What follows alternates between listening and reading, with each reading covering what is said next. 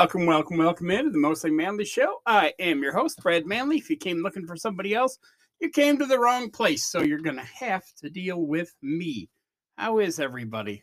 Look at this. Stop the presses. Brad Manly is back in action two straight weeks, ladies and gentlemen. Two straight weeks. So either it's a gift or somebody who listens and doesn't like it thinks it's a curse. But I like it, so we're going to keep moving forward. How is everybody? I had a pretty decent week this week. I got to uh, talk to my mom. I got to get outside a few times. Pretty nice out. Weather's getting, I don't know, it's wanting to be spring, but it's Oklahoma and the wind is blowing like 3,000 miles an hour.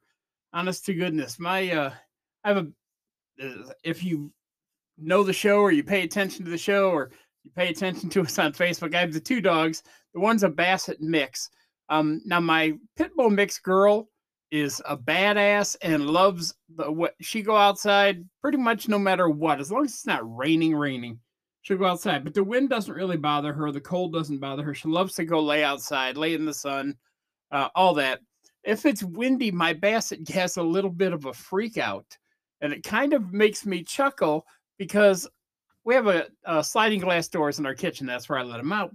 And so I open the door to let the dogs out, and Otis is the basset. He'll run and stand in the doghouse that's out there. And let's rewind. As everybody knows, my dogs are live in the house with us. Um, they go outside to do their biz and you know chill out in the sunshine, but they don't live outside. There's a doghouse because we had a neighbor who was moving and apparently be it would be easier to toss the doghouse. And it's a nice one he built over into our yard than take it with him. So we inherited a doghouse. So what Otis does is he'll run out and stand in the doghouse when it's windy. Now, the other day, it made me laugh because I left the door open, you know, wide enough for them to come right back in if need be. And Otis ran out and stood in the doghouse, which I have to tell you is about 10 feet away from the door. And then he turned around with his head out and he could see that my door was open, that our door in the kitchen was open. He could come right back in the house if he so chose. But still, he stood out there in the doghouse with his ears down like he was miserable. So he is uh, my four legged, he's a way bigger drama queen than my female dog. He is an absolute, he's a mess. Uh, but we got it hammered out. We got hammered out. I got to pay attention, watch, slash listen to uh, a couple of my uh, Chicago Blackhawks games. Now, I have to say this I've been paying attention to Blackhawks games most of my life. And for that entire time, we've had uh, Pat Foley, gentleman named Pat Foley, has done the play by play, either on radio or television, sometimes both at the same time. For a long time, he did that.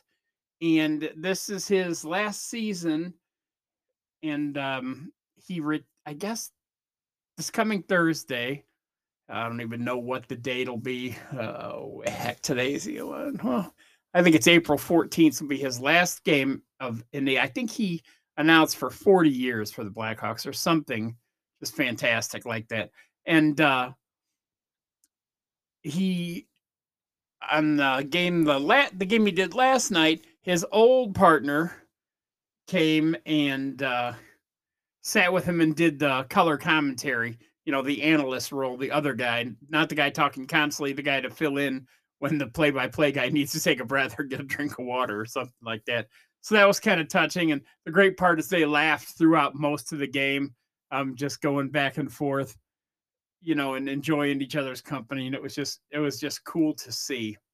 Uh, now Pat Foley has is obviously has been my my contact to the the world of professional hockey for all this time because his it's his voice when I think of a player, it's his voice, you know, adding color, giving life to whatever that player did.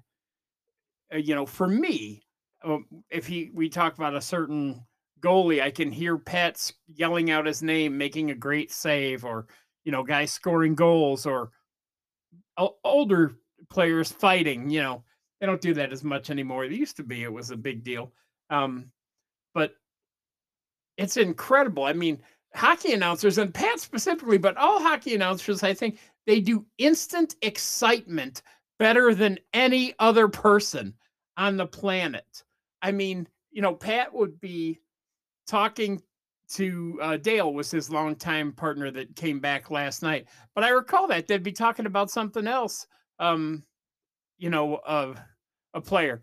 Oh, you know, uh, Eddie turned an ankle or Eddie uh, busted his foot. He's going to be out six weeks. There's a shot on goal. And that's exact. And then back to the conversation about the guy hurting his foot. And I thought that it, it would be so great if, say, your dad was a, a hockey announcer and he could not ever leave that persona. You know what I mean? He couldn't ever be just a normal Joe. Like he couldn't sit around and talk or, you know, if he's watching TV, if he's like watching say he's watching a, a golf tournament, he's like, "Oh, there's a putt that almost went in the hole," you know, gets all excited and does, and because he can't turn it off. And then I'm thinking the fun to me, because they do that instant excitement, it'd be great if, say, your dad was, I don't know, like driving.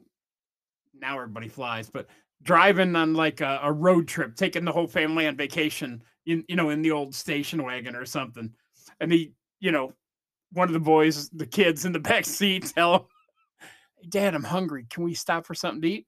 And then the dad, you know, he's like, Man, looks like Ted's hungry. Getting off the expressway. There's an Arby's.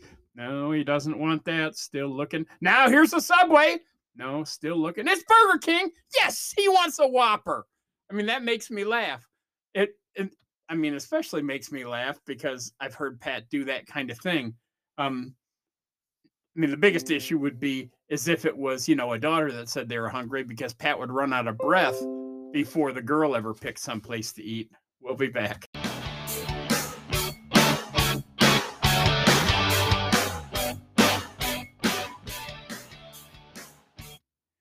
And we are back. Sorry about that dead air. Obviously, I'm a recording professional. Um, glad you came back with me.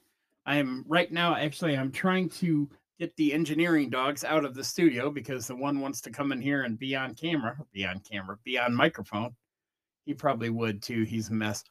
Um, so I'm uh, in looking for things to talk about on the show. I realized that one of the things that always has made me laugh. I don't know if it's laugh or it's sad or what it is, but it's peculiar for sure so one of the things that has always made me weird out a little bit is the fact that we pick out like if you go to a seafood restaurant red lobster i know always you could pick out the live lobster that you wanted for dinner now to me that seems a bit crazy for both us and the lobster the lobster's in there looking like oh god hopefully i look terrible here comes a guy you know, and then they pick your the one that was right next to you, and the lobster's like, whoo, so freaking close. But we don't uh we don't do that like to other animals. Can you imagine that? You go out and you like if you drive through Chick-fil-A, you're like, Yeah, I'll have the uh chicken sandwich. Like, all right, we're gonna need you to pull around a window two and take your pick from four chickens that we have holding here. That doesn't happen. That's crazy. What or worse, like um where, where do people go? Buffalo Wild Wings. Can you imagine that? We'll have the party size garlic parmesan wings. All right, well, you're to have to go out back and pick out 25 chickens then. Would people eat them if they had to pick out 25 chickens? Would they have that many wings or would they be like, um, maybe I'll just have just a chicken sandwich because then you can pick out one? I don't know. I mean, I and I am no kind of vegetarian. I'm just not. I mean, I'm not ever going to apologize for being at the top of the food chain. That's just where that's just where I am. I know it's terrible, but that's just where I am. McDonald's fillet of fish. They're like, mm, go pick a fish out. You fish for it yourself, like in the fish pond. You know, like when you're a Cub Scout or whatever, and they take you somewhere where all the or Girl Scout or brownies or whatever they are, the littlest kids, where they take them somewhere to fish, and it's a stocked pond. You know, where they're almost guaranteed to catch fish you know, and then you just pull it out. You're like, oh, Billy, that's your fillet of fish. Oh, sorry, he's got a hook in him. I don't want that one. Well, you're going to eat it because you caught him. Or, you know, cattle would be great too. You want a steak, go to Cattleman's Steakhouse and like, come out back here with me and you pick one and I'll take care of it for you. It's it seems a strange god complex type of thing to go decide which which cow you're gonna eat or pigs. Man, I'd like some bacon off of him and pork chops.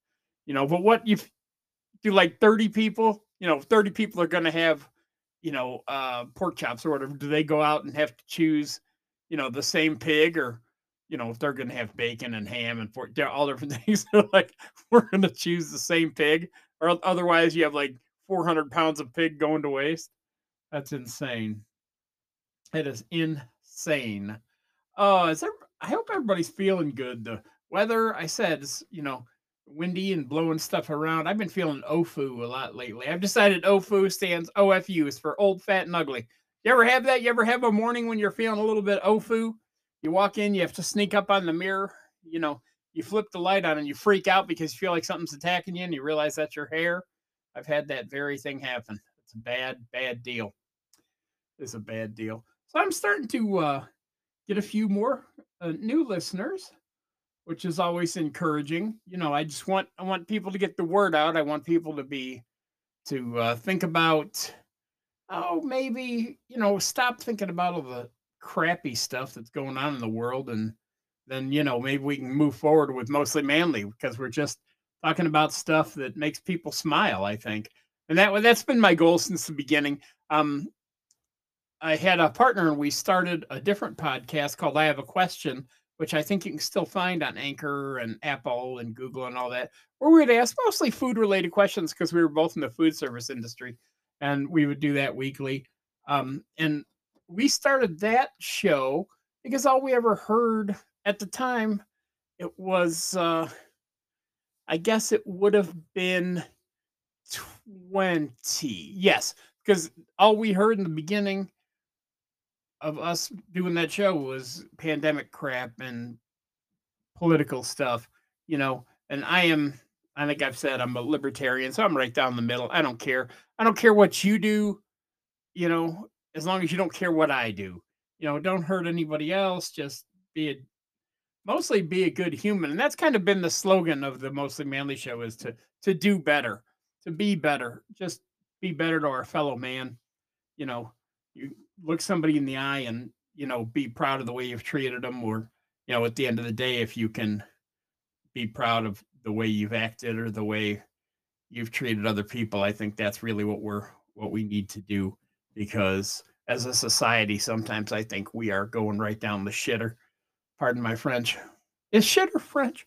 People always say, pardon my French. Is that the only word they cuss in? I mean, that's ridiculous. If, if that was the case, I would learn French like a son of a gun tomorrow, probably. So, what I want to do is I want to wish some, uh, I want to actually give some shout outs, but what I want to do is I have a new listener who has a birthday this week. My friend Carrie Joe has a birthday this week, and I want to wish her a very, very happy birthday. And I hope she gets everything she wants and she just has a great day. Everybody should have a great day on their birthday. Really, that should be like a, a rule, right? You have to have a great day on your birthday. And if stuff's going to be shitty, then you get to cancel it and have your birthday the next day or the first good day available. Like it's on the calendar. Yeah, the seventh is supposed to be my birthday, but it looks like the weather sucks and the rent's due. So what about the 10th? How does that look? Pencil that in for my birthday this year, the 10th. Looks like it's going to be 75 and sunny. Nice. Oh no, Sunday it's going to be 90. I can go to the beach. You know, it's like that. You change your birthday up to make it work for you. Um, well, I appreciate everyone. Like always, I I wouldn't be here if it wasn't for you know people listening and hopefully trying to trying to smile right along with me. Um, but I want everybody to have a good week. Um, giving a shout out to my friend Tamra, who's back at work. If you'll recall, oh, a month or two ago, um, I had two of my friends and myself all had a foot issue, but um, Tamra is back at work and proud of her. She's doing awesome, and hopefully things go well for her. And hopefully things go well for all of us. I'm planning a, a trip to go see my mom and my brother in September with my boys. I'm very excited about it and I want to be healthier. So I'm going to get healthier. Maybe everybody else will get healthy and we'll uh we'll roll that way. So I'm going to holler back at you again next week. I'm going to try to go for 3 weeks in a row. I appreciate everyone and until I talk to you again, stay manly.